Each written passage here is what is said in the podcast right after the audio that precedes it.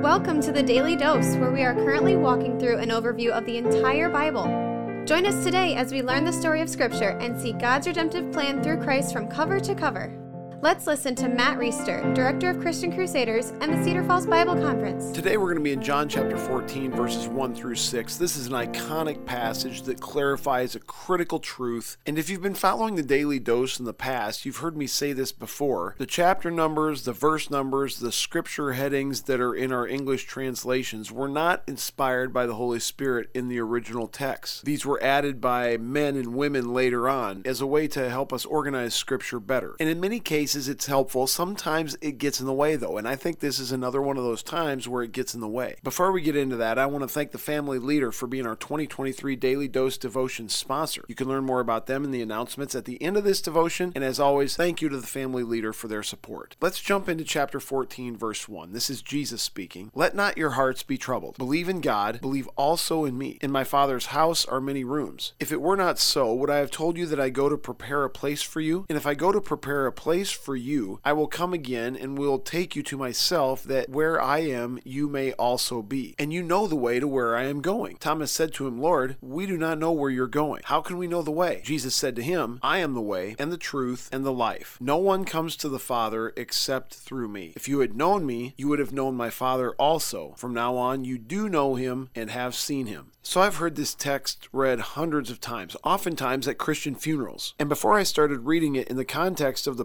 passages preceding it, I always kind of wondered why Jesus was all of a sudden having this discussion about where he is going. But now I have more clarity on that because in the last two texts that we've covered in our devotions, Jesus has told his disciples that he's going somewhere and that they can't come with him right now. So this has been a brewing conversation. And remember, this is on the heels of Judas leaving to go betray Jesus. We're just just hours before Jesus' arrest and eventual crucifixion. So, this topic of where he is going has been part of their conversation. It's been on his disciples' minds. They're still not understanding why they can't go where he is going, meaning they can't go through the punishment and the death that he's about to go through to pay for sin. And after he rises and ascends to heaven, they can't go to where he's going to be in heaven with his Father, at least not right now. And Jesus understands that his boys are kind of confused and troubled by all this. So, he's trying to give them some peace. Let not your hearts be troubled. My Father's house has many rooms, and I'm going there to prepare a place for you. And I'll come back and I'll take you there. I think we can understand and see the richness of this conversation better if we have seen the previous text before it instead of just jumping in right at chapter 14, verse 1. That's what I mean about these chapter and verse separations and these headings kind of getting in the way. It takes some of the flavor away from the conversation that's been developing. Now, if you've been around the Christian faith much, you know that this is one of those critical, iconic verses that gets to the heart of what Christianity is all about. Thomas, who we're going to find out later is kind of a prove it to me type guy, says, Wait a minute, Lord, how can we go where you're going? We don't know the way. We don't know where you're going. And Jesus' answer to Thomas has enormous implications for our understanding of what it takes to get to heaven and for the world's understanding of what Christianity is all about. Jesus essentially says, Thomas, you don't need directions in the same way that somebody would need a map or directions to get to Mary and Martha and Lazarus's house over in Bethany. No, where I'm going, which is to my Father, there's only one way. And a tangible map and physical directions aren't going to get you there. Because, Thomas, I am the way and the truth and the life. No one comes to the Father except through me. Relativists and pluralists have tried to get around this statement of Jesus every possible way you can imagine imagine, but there's no getting around it. Jesus is clearly saying to his disciples, and by the way, this is consistent with several things he's said throughout the book of John and the other gospels. If you want to get to heaven, if you want to end up where my Father is, where there's a house with many rooms, I think that's probably figurative language, but the new heavens and the new earth will be a real place where we actually live forever. If you want to get there, the only way is through me. Why is Jesus the only way? Because there's no other solution to the problem of sin, which separates us from a holy and perfect God. The only sufficient sacrifice for sin that could be made on our behalf had to be the perfect Lamb of God. Not just anyone could do that. When we put our faith and trust in the resurrected Christ, Scripture says that we are clothed in His righteousness. We get the perfection that Jesus lived that we can't, that God requires for people who are going to heaven. Scripture also says that by faith we have the penalty that we owe God for our sin, which is death, paid because of the death that Jesus experienced on the cross. We get that marked paid on our account by faith. And by faith, we're guaranteed the same kind of resurrection that Jesus experienced, which permanently overcame death.